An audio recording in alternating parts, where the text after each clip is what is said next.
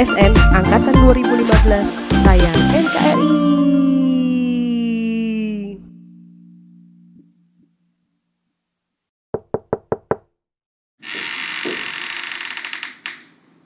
Oh, lagi ngapain, Po? Tahu lu ngamar mulu dah. Keluar kali. Kenapa tuh? Ya nih, gue kok kayaknya bingung nih WFH, tidur nggak teratur, bingung apa yang mau dikerjain, kayak nggak produktif tau sih? Bingung. Oh ya ampun, Po. Lu stres mulu dah kayaknya WFH ini. Jangan pusing-pusing. Ngapain? Mending lo mikirin kesehatan lu aja kali, Po. Iya sih, kesehatan emang bukan cuma fisik ya Gun, tapi juga kesehatan mental. Cuman kan ya gitu deh. Nah iya, Po. Makanya nih buat bantu kamu nih yang lagi stres nih. Pas banget nih di momen tanggal 10 Oktober kemarin. Itu kan hari mental health sedunia tuh. Nah, Hmm. kali ini kita akan ngundang narasumber kita yang dari konsultan kita di bidang psikolog. Mau nggak, Po, dengerin dia?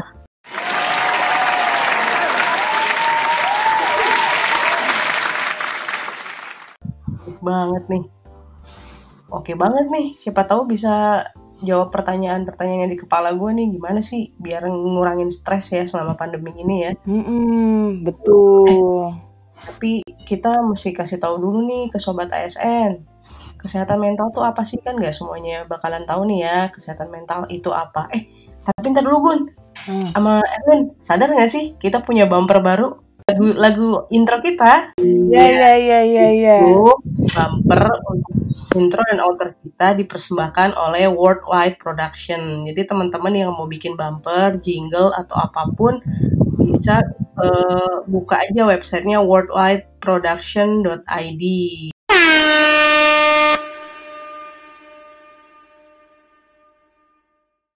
Mau, Mantap. mau ngucapin makasih nih. Mau ngucapin makasih juga buat namanya Mas Budi, Mas Budi Worldwide Production keren abis bumpernya. Oh, thank you Mas Budi. Thank you, Mas Budi.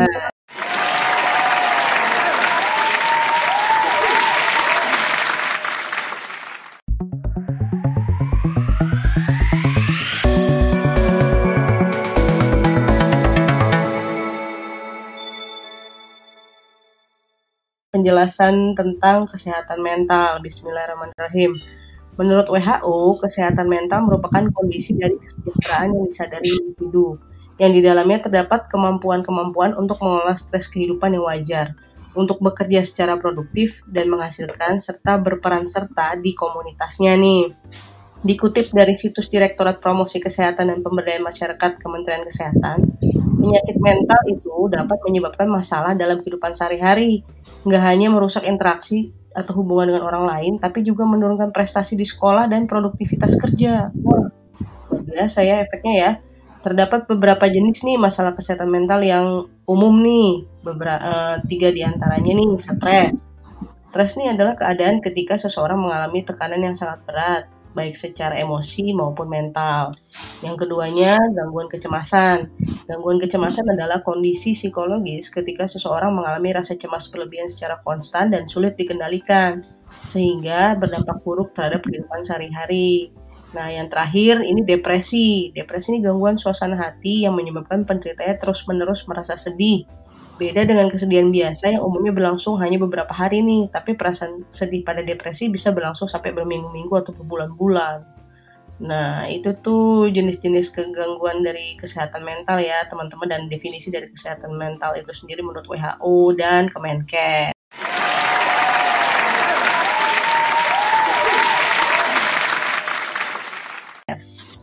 Hmm, banyak juga ya kesehatan mental itu jenis-jenisnya. Banyak. Tahu ya, selama pandemi ini ada kesehatan mental gitu selama ini nggak pernah mikirin tuh kesehatan mental tuh apa sih?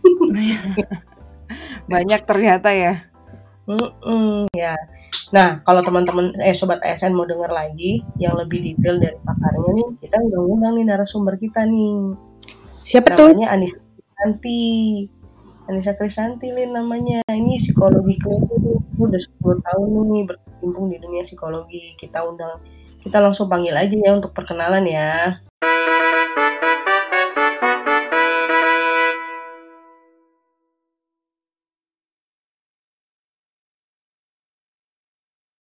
Sobat ASN, perkenalkan. Saya Anissa Krisanti, uh, biasa dipanggilnya Anissa atau Ica. Uh, saya psikolog klinis dewasa, saya um, lulus dari Universitas Indonesia, uh, apa dari program psikolog klinis dewasa tahun 2011. Jadi sekarang uh, masuk tahun ke-10 ya saya praktek. Saat ini saya bekerja di Iradat Konsultan, jadi itu adalah konsultan uh, sumber daya manusia yang salah satunya adalah uh, menyediakan uh, layanan Employee Assistance Program. Jadi uh, kami memberikan layanan konseling psikologis gitu ya, uh, provide untuk well-being, mental health uh, untuk karyawan-karyawan perusahaan gitu. Jadi ada beberapa perusahaan di Indonesia yang uh, memberikan benefit selain benefit medical ini benefit psikologis gitu. Dan Hmm. itu jadi uh, full time uh, profession profesional saya di situ gitu. Tapi kalau uh, selain itu saya juga praktek di salah satu biro uh, psikologi di Jakarta. Itu sih. Mungkin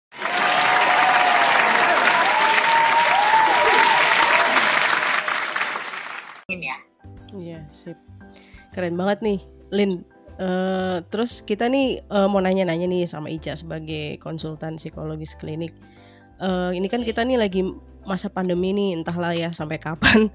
Nah, ini kira-kira ini kan masalah utama di masa pandemi ini selain masalah ekonomi pasti masalah kesehat kesehatan ya. Kesehatan juga dibagi dua Ya. lagi, kesehatan fisik sama kesehatan mental. Nah, Jiwa mental. Mm-mm. Nah ini dari sisi Ica nih sebagai konsultan itu kesehatan mental nih di saat pandemi ini nih lebih ke eh, biasanya model-modelnya seperti apa sih? Maksudnya definisi dari kesehatan mental itu sendiri dari sisi praktisi.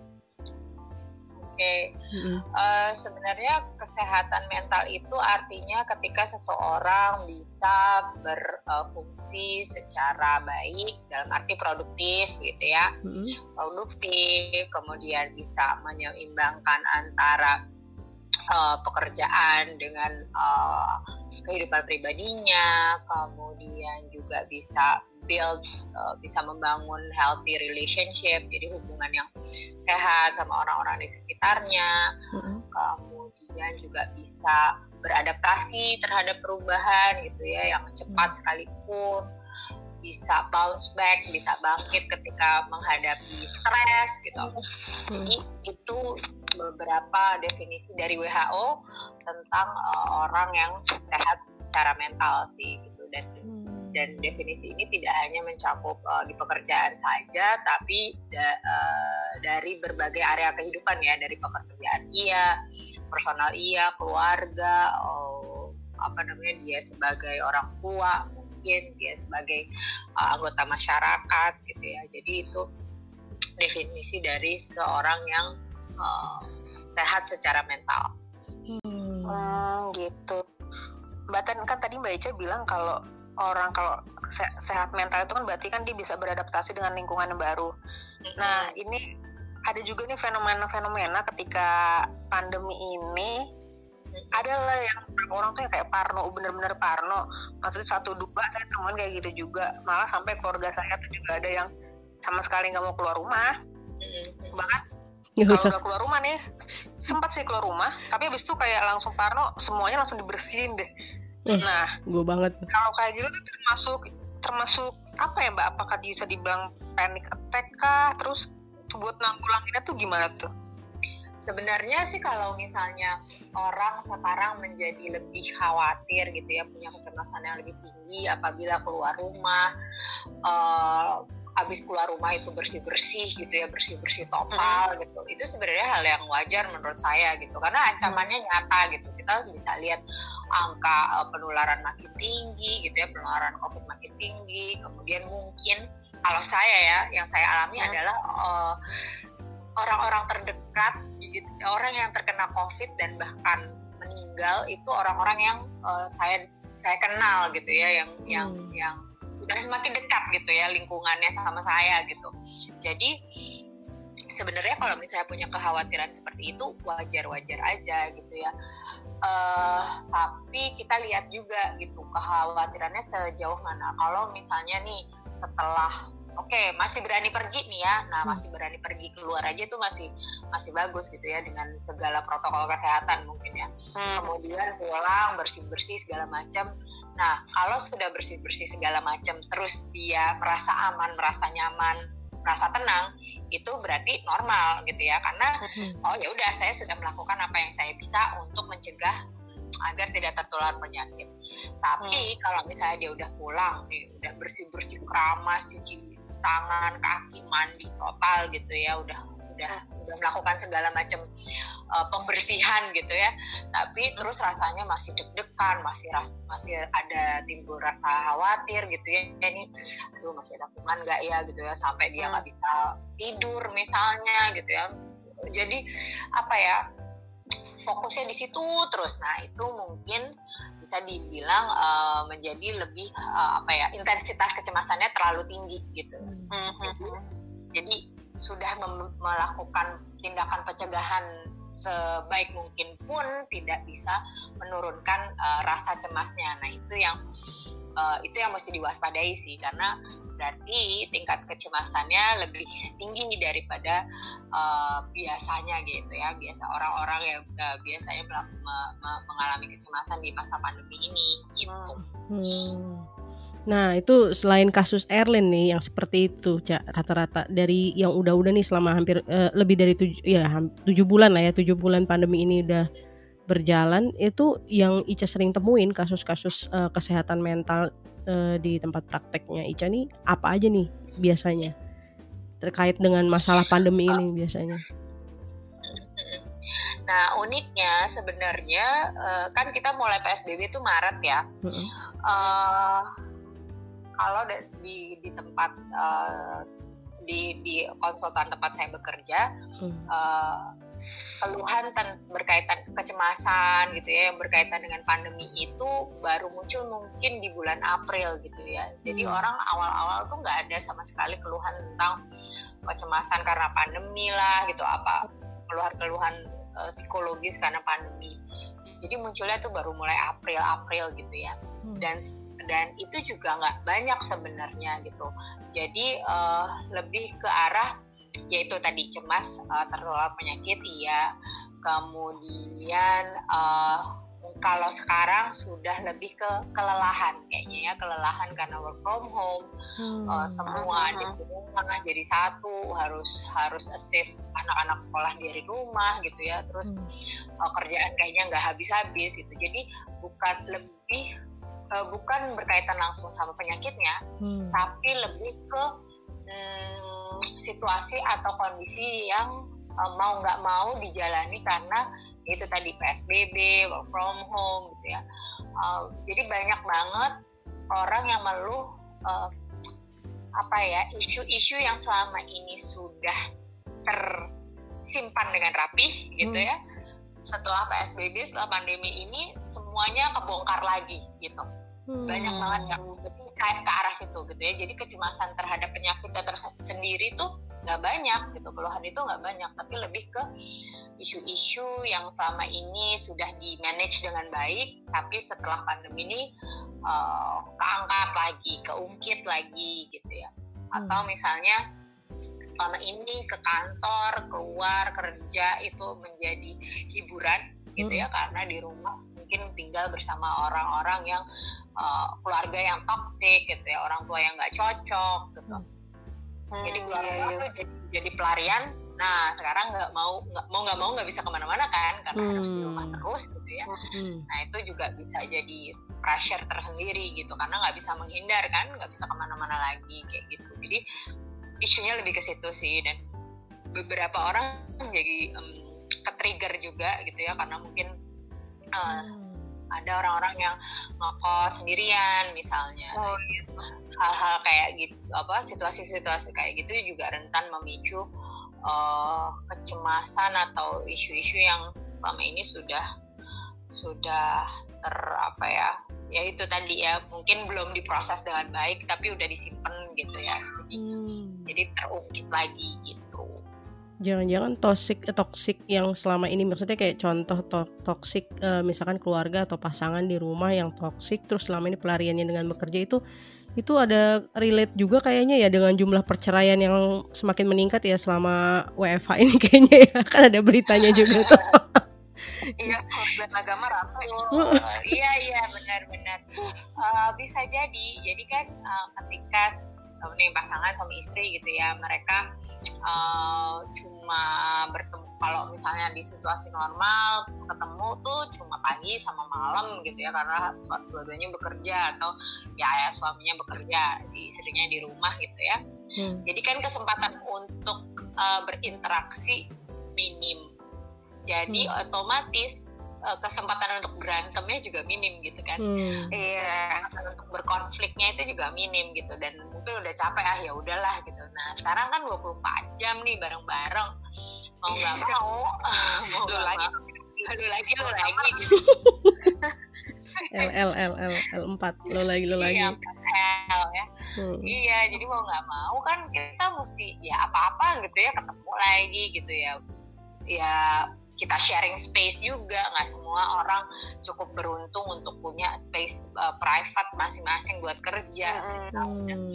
belum lagi anak-anak nanti ribut lah segala macam gitu udah gitu hmm. pressure-nya sendiri mungkin jadi lebih tinggi selama work from home jadi banyak banget stressor yang berpotensi untuk me, me, me, apa ya mengganggu harmoni uh, apa keluarga gitu ya, keluarga. ya harmoni uh, ya keharmonisan suami istri gitu karena karena situasi seperti ini.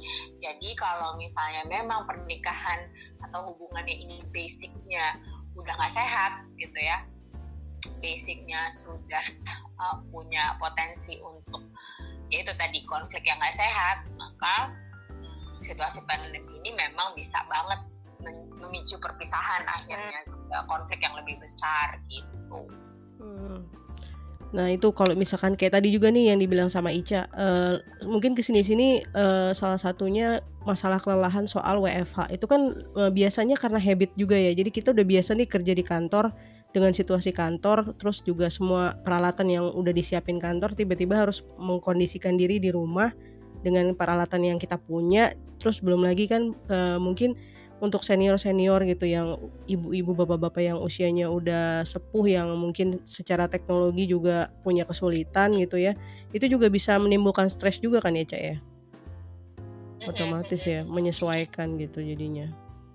Iya ya intinya hmm.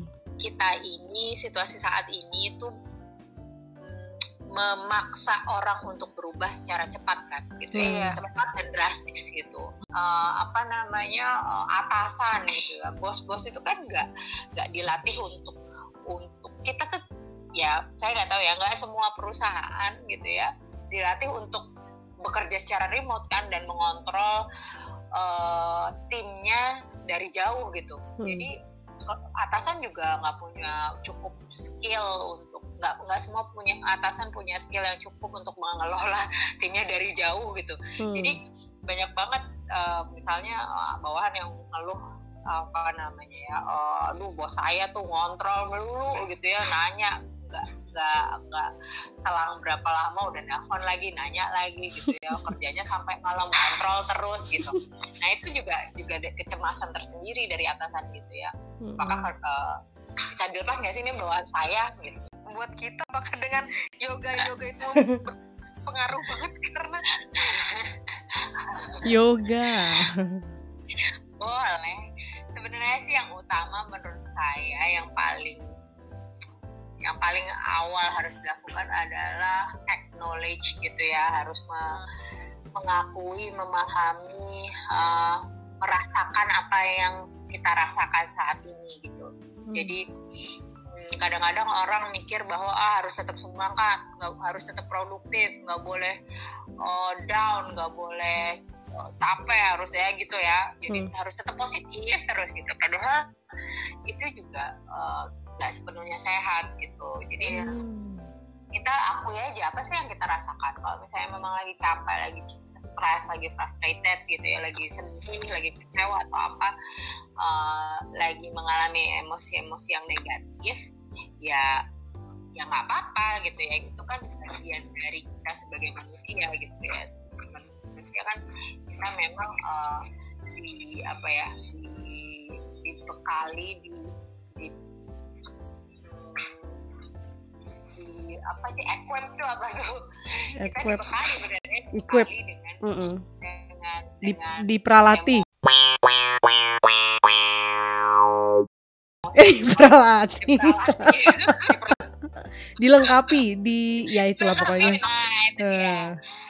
Kita dilengkapi dengan ya itu perangkat emosi gitu ya yang Hmm. positif yang negatif nah kita harus pintar-pintar mengenali ini Hmm. saya emang lagi sedih oh ya nggak apa-apa gitu kalau misalnya situasi saat ini membuat kita lebih uh, gloomy gitu kadang-kadang sedih kadang-kadang aduh bosen ya pengen banget ke kantor lagi atau Hmm. pengen banget ketemu teman ya itu sesuatu yang perlu kita akui yang perlu kita terima juga gitu accept bahwa hmm, lagi nggak enak rasanya gitu Hmm. tapi kemudian juga uh, kita uh, hal-hal yang ya udah deh emang kayak gini gitu ya keadaannya nggak bisa diubah banyak sekali yang nggak nggak bisa kita kontrol gitu ya Mm-mm. situasi saat ini kan membuat kita jadinya nggak punya apa ya susah untuk merencanakan jangka panjang gitu ya jadi jangka Iya. jangka, jangka pendek jangka pendek aja deh gitu Hmm. jangka pendek jangka pendek aja eh, apa namanya yang yang paling terjangkau gitu kan jadinya eh, jadinya kita nggak terlalu capek mikirin jauh ke depan Eh, itu pertama. Jadi acknowledge dulu perasaan kita seperti apa.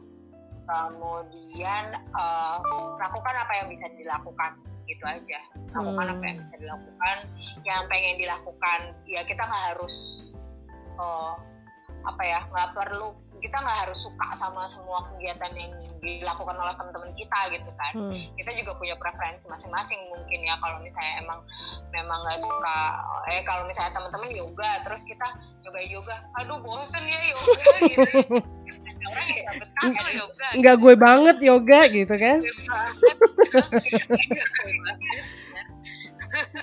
Ya udah jangan dikerjain gitu ya Iya. jadi mentang-mentang teman-teman yoga terus aku harus suka yoga gitu? Enggak gitu. Jadi oh ternyata buat saya eh, yoga itu membosankan. Jadi lebih senang ikut aerobik. Ada nggak sih aerobik online gitu ya? Hmm. atau pilates atau apa gitu misalnya.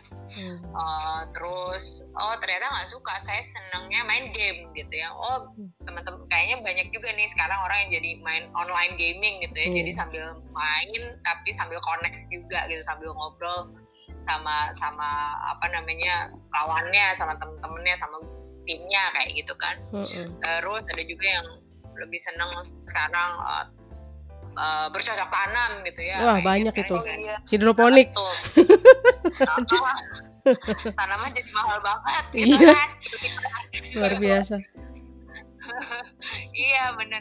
Jadi jadi sebenarnya memang mau nggak mau kita explore sih gitu ya. Eh, Oke deh sekarang sekarang emang kondisinya lagi kayak gini gitu ya daripada saya karena kan eh, kalau misalnya kita punya waktu kosong yang panjang Mm. pikir ke mana-mana gitu kan terus kita sendirian di rumah gitu ya nggak ada manusia lain yang kita ajak ngobrol gitu kan jadi mau nggak mau kita harus harus cari alternatif eh, kegiatan yang bisa mengalihkan fokus kita gitu Hmm. yang kita sukai yang bisa engaging yang bisa me- me- apa ya kita bisa spend waktu tuh betah gitu ya berlama-lama melakukan kegiatan itu kita nggak harus produktif all the time gitu Hmm. yang penting eh, kita ngeri- nge- nge- ngisi baterai kita gitu nge-recharge gini apa sih yang bisa kita lakukan gitu yang apa yang kita sukai dan nggak harus maksain juga gitu. Iya. Kayak misalkan eh, disaranin olahraga, gue nggak suka Iya. olahraga, udah tidur aja, lakuin aja tidur kalau itu yang kita sukai.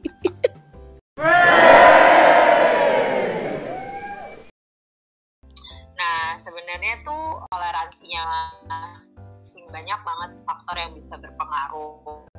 Hmm. Mulai dari dia nih emang secara kepribadian itu santai banget gitu ya. Hmm. Dan kepribadian itu apa namanya ya terlalu gitu. Jadi itu juga bisa kita pengaruh gimana kita menyikapi situasi saat ini. Pengalaman di masa lalu, trauma gitu Hmm.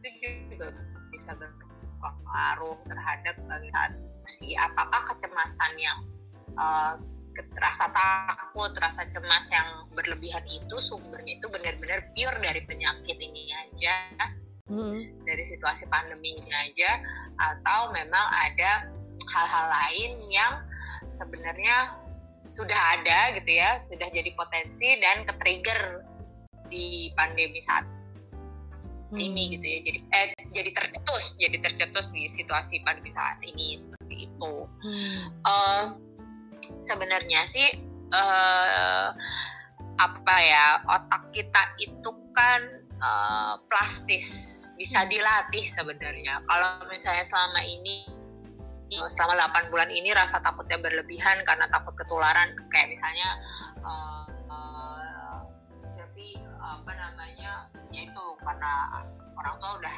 udah sepuh misalnya terus hmm.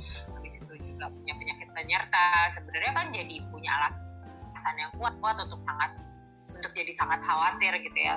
Iya. um, dan dan dan sangat menahan diri untuk nggak keluar gitu ya sangat menahan diri untuk ya untuk tetap di rumah gitu kan.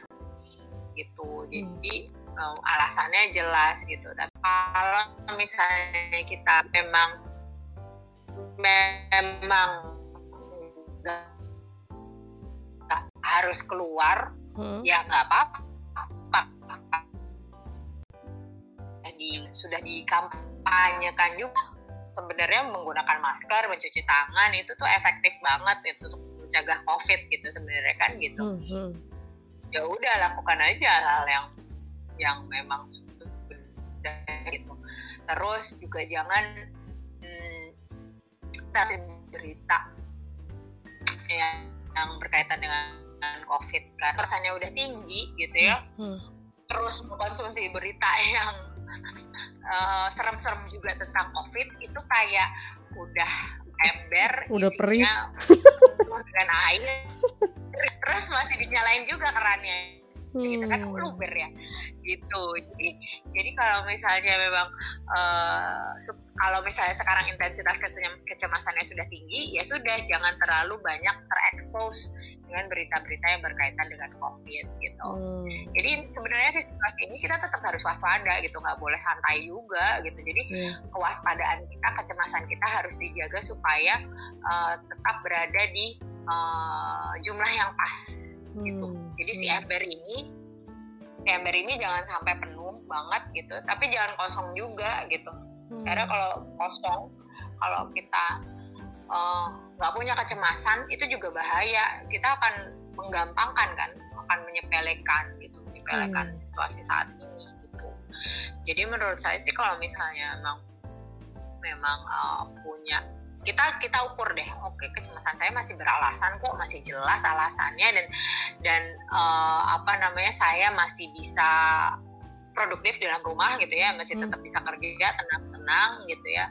Saya masih bisa istirahat cukup makan cukup makan sehat gitu ya berkait berkegiatan dengan baik gitu. Uh, tapi saya nggak mau keluar. Ya udah nggak apa-apa itu nggak hmm. masalah menurut saya gitu ya. Hmm. yang masalah adalah udah di rumah nih aman gitu ya. Uh, kita nggak kedatangan orang dan segala macam tapi tetap ketakutan juga gitu ya. Jadi hmm, nah hmm. itu kan yang harus diubah adalah sudut pandangnya loh. Coba harus di challenge gitu loh pemikirannya.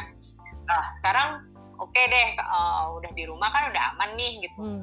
sebenarnya kesempatan untuk uh, si virus itu datang uh, siapa sih perantaranya gitu siapa sih yang bisa nularin gitu ya oh kalau misalnya oh ada paket ya udah semprot aja dengan disinfektan hmm. jadi jadi hal-hal apa ya khawatir itu wajar boleh bahkan hmm. harus gitu ya dalam situasi saat ini tapi kemudian kita juga fokuskan pada upaya-upaya yang bisa kita lakukan untuk uh, mencegah atau mengurangi mengurangi ke, ke, ke, ke potensi penularan si COVID itu gitu. Hmm. Kalau misalnya semua upaya sudah dilakukan ya sudah kan akhirnya uh, kembali apa namanya pasrah kepada Tuhan gitu ya yang yang menentukan kita ketularan atau enggak kan pada akhirnya bukan kita juga gitu ya kita bisa berusaha semaksimal mungkin ya udah gitu ya sisanya memang banyak banget faktor eksternal nggak bisa kita kontrol dan akan sangat frustrating kalau kita mau mengontrol hal-hal yang kita nggak bisa kontrol gitu. Hmm. Jadi sebenarnya ketakutan tuh bukan sesuatu yang tabu ya, nggak masalah. Takut kan wajar namanya manusia ya. Cuman kan gimana memanage ketakutan itu. Hmm, gitu. betul betul betul Oke deh, wah informasinya luar biasa banget nih. Mang, ini penting banget buat kita nih yang masih beraktivitas, terutama usia-usia produktif ya, Cak ya, di luar buat tetap bisa beraktivitas secara normal biasanya gitu, walaupun katanya new normal gitu kan. Terus gimana memanage eh, ya kecemasan, ketakutan di era yang serba fuka ini kan nggak jelas juga kapan selesaiin juga pandeminya gitu. Informasinya luar biasa banget nih gimana. Kita juga nggak cuma mikirin kesehatan fisik tapi kesehatan mental perlu banget. Apalagi di apa diperingati mental health day ya? Oh, Di 10 Oktober 10 Oktober ya hari hari kesehatan mental ya.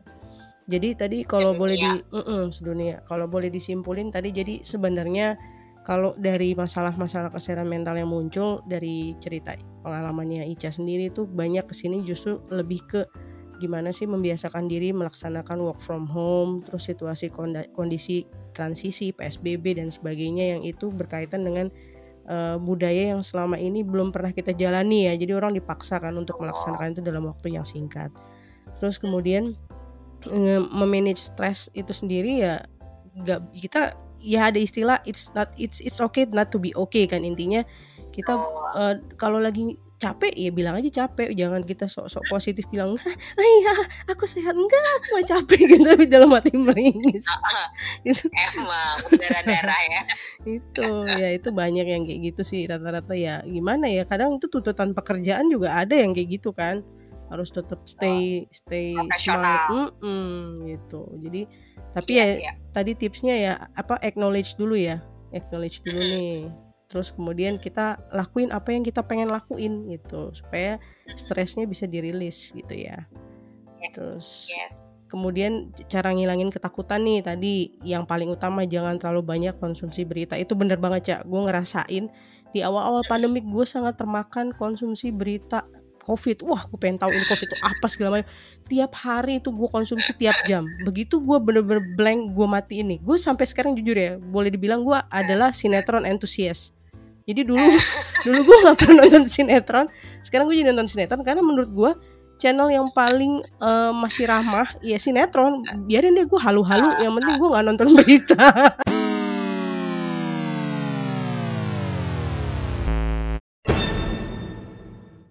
Gitu kayak gitu. Terus kemudian tadi kalau kalau ketakutannya masih ada kita harus challenge ketakutannya gitu. Jangan biarkan kita dikuasai oleh ketakutan kita gitu kan. Khawatir wajar tapi harus diimbangi dengan tindakan yang eh, realistis yaitu pencegahan terus protokol kesehatan dan sebagainya gitu ya ya. Mm-mm. Hmm. Dan kalau misalnya memang sudah mencoba mengatasi nih gitu ya eh, punya rasa khawatir yang berlebihan Hmm. dan segala macam gitu ya, tapi tetap rasanya sangat mengganggu gitu, Hmm. Hmm. eh, jangan ragu untuk hubungi profesional sih. Hmm. Jadi Hmm. eh, orang pada umumnya orang di Indonesia masih eh, nggak familiar dengan mental health profesional, entah Hmm. itu psikiater gitu ya, Hmm. eh, dokter eh, spesialis kejiwaan Hmm. atau psikolog gitu. Jadi stigmanya tuh masih masih negatif gitu. Kalau Hmm. misalnya ketemu psikolog, ngapain lo ketemu psikolog gitu? Hmm. Emang lo sakit jiwa gitu kan? Iya Padahal enggak. It's okay to to to to to get some help gitu ya. Kalau Hmm. misalnya kita ke temen atau ke orang tua, kadang-kadang eh, sarannya mungkin nggak bisa nggak bisa su- kayak nggak bisa objektif gitu ya misalnya. Hmm. atau disuruh sabar doang. Atau misalnya temennya malah curhat balik. Ya kan? Klise banget itu. sabar sabar. Iya. Iya iya. Sabar aja lah gitu ya. Nanti juga lewat gitu. Atau Hmm.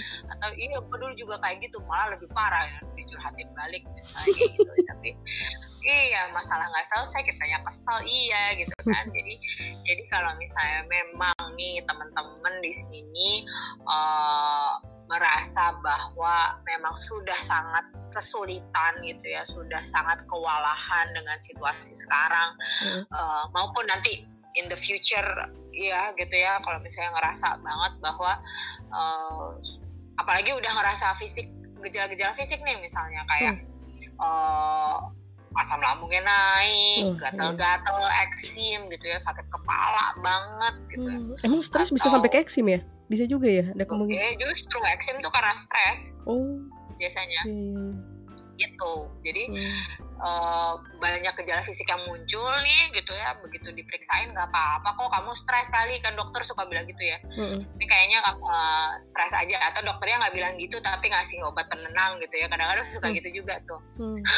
jadi, jadi lambungnya bermasalah tapi yang dikasih obat eh, anti kecemasan gitu. Hmm. Nah itu berarti dianggapnya bahwa eh, gejala fisik yang di- dirasakan itu bukan akibat dari eh, penyebab medis karena organis gitu ya, bukan Hmm. karena penyebab, penyebab eh, apa namanya ada yang salah, ada yang tidak berfungsi di tubuh kita, tapi lebih ke eh, stres gitu, itu respon stres. Nah itu eh, harus harus ya harus mempertimbangkan untuk bicara dengan mental health profesional nggak usah malu nggak Hmm. usah ragu Eh, orang sekarang juga udah pelan-pelan lebih terbuka gitu ya Hmm. karena kalau enggak ya mungkin seri, lebih serius lagi gitu ininya dampaknya gitu dan itu yang kita harus hati-hati juga sih Hmm.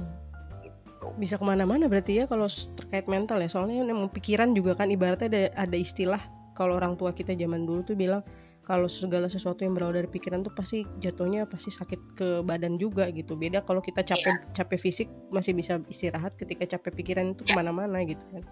betul memang emang nggak bisa dipisahin sih antara eh, badan fisik gitu ya Hmm. dengan eh, psikologis Eh, ya sama pentingnya lah kesehatan fisik dan mental tuh sama pentingnya kalau secara mental kita sehat fisik kita insya Allah juga sehat kalau kita Hmm. secara fisik eh, sehat insya Allah mental kita juga lebih gampang untuk dijaga kesehatannya gitu Hmm, siap siap. Jadi jangan ragu ketika kita nggak bisa handle semuanya sendiri, kita hubungi profesional ya. Yes. Bisa juga hubungin Ica dong ya di tempat konsultan konsultasinya ya. Boleh. Tadi udah Boleh, diinfoin ya di mana ya udah tahu ya. Atau bisa diulang lagi mungkin Ca, Ica bisa prak- praktekin. Eh, bisa ke Iradat konsultan India Romeo Alpha Delta Alpha Tango Iradat Mm-mm. Eh, kita juga bu- eh, buka untuk eh, apa namanya personal gitu ya bukan klien corporate aja tapi personal atau ke Insight Psikologi di Rawamangun. Itu eh, IN eh, India November Sierra India eh, Golf Hotel Tango Insight. Insight Psikologi itu juga juga banyak teman-temanku yang Hmm. praktek di sana. Dan psikolog itu macam-macam. Hmm. jadi ada yang klinis dewasa ada yang psikolog industri ada yang psikolog anak psikolog pendidikan. Nah nanti eh, kalau misalnya teman-teman mau datang ke mental health profesional harus make sure tuh saya ditangani oleh psikolog yang sesuai nggak backgroundnya gitu expertise-nya gitu Hmm, mantep ya. Ternyata ini banget ya apa psikologi itu nggak nggak melulu soal ya dewasa dewasa itu dipisah lagi sama anak-anak gitu ya. hmm, Hmm. biasanya dipisah Mhm. Ya, jadi memang pandemi ini bener-bener bikin kita tuh jadi tahu ya kalau eh, ya dulu mungkin ada banyak juga orang yang eh, paham soal kesehatan fisik, tapi sekarang kesehatan mental juga jadi prioritas juga gitu. Jadi kita. Mm-mm. jadi memang banyak hikmahnya juga sih pandeminya gitu kan. Ya, makasih banyak nih buat Ica eh, ngasih info banyak nih soal sobat eh, ke sobat ASN buat ngadepin pa- pandemi sekarang nih supaya kesehatan mentalnya tetap dijaga selain menjaga kesehatan fisik. Mudah-mudahan abis dapat info nih dari Ica, teman-teman bisa lebih ngejaga stresnya, memanage eh, apa rasa takutnya itu lebih penting ya. Nanti kalau misalkan butuh informasi yang lebih lanjut bisa tadi eh, di yang udah disebutin sama Ica ya ke Iradat Konsultan atau Insight Psikologis tadi eh, psikologi ya tadi ya. Hmm. Oke Ca, makasih banyak ya udah ngeluangin waktunya nih. Maaf ya ganggu waktunya. Mudah-mudahan. Mudah-mudahan- bermanfaat. iya informasinya bisa diaplikasikan oleh teman-teman sobat-sobat ASN deh di sini ya. Amin. Iya. Mudah-mudahan sehat semua lahir batin. Amin, amin. Dan semoga pandemi ini yang pasti harus segera berlalu. Amin. Ayo kita disiplin semua. iya, biar cepet beres. Pun. Oke deh. Kasih banyak ya, Ca. Thank you, Api.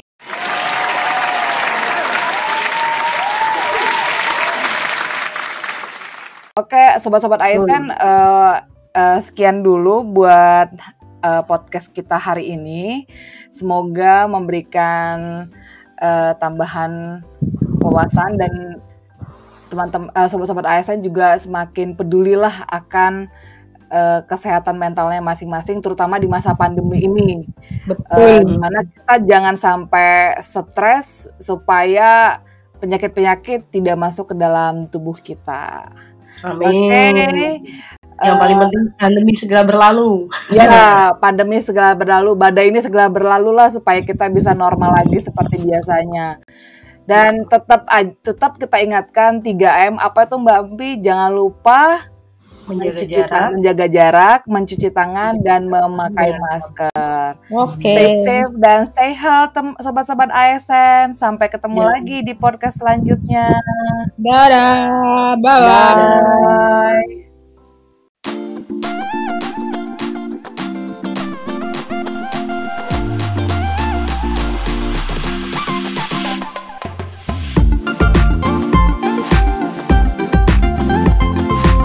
ASN Angkatan 2015, saya NKRI.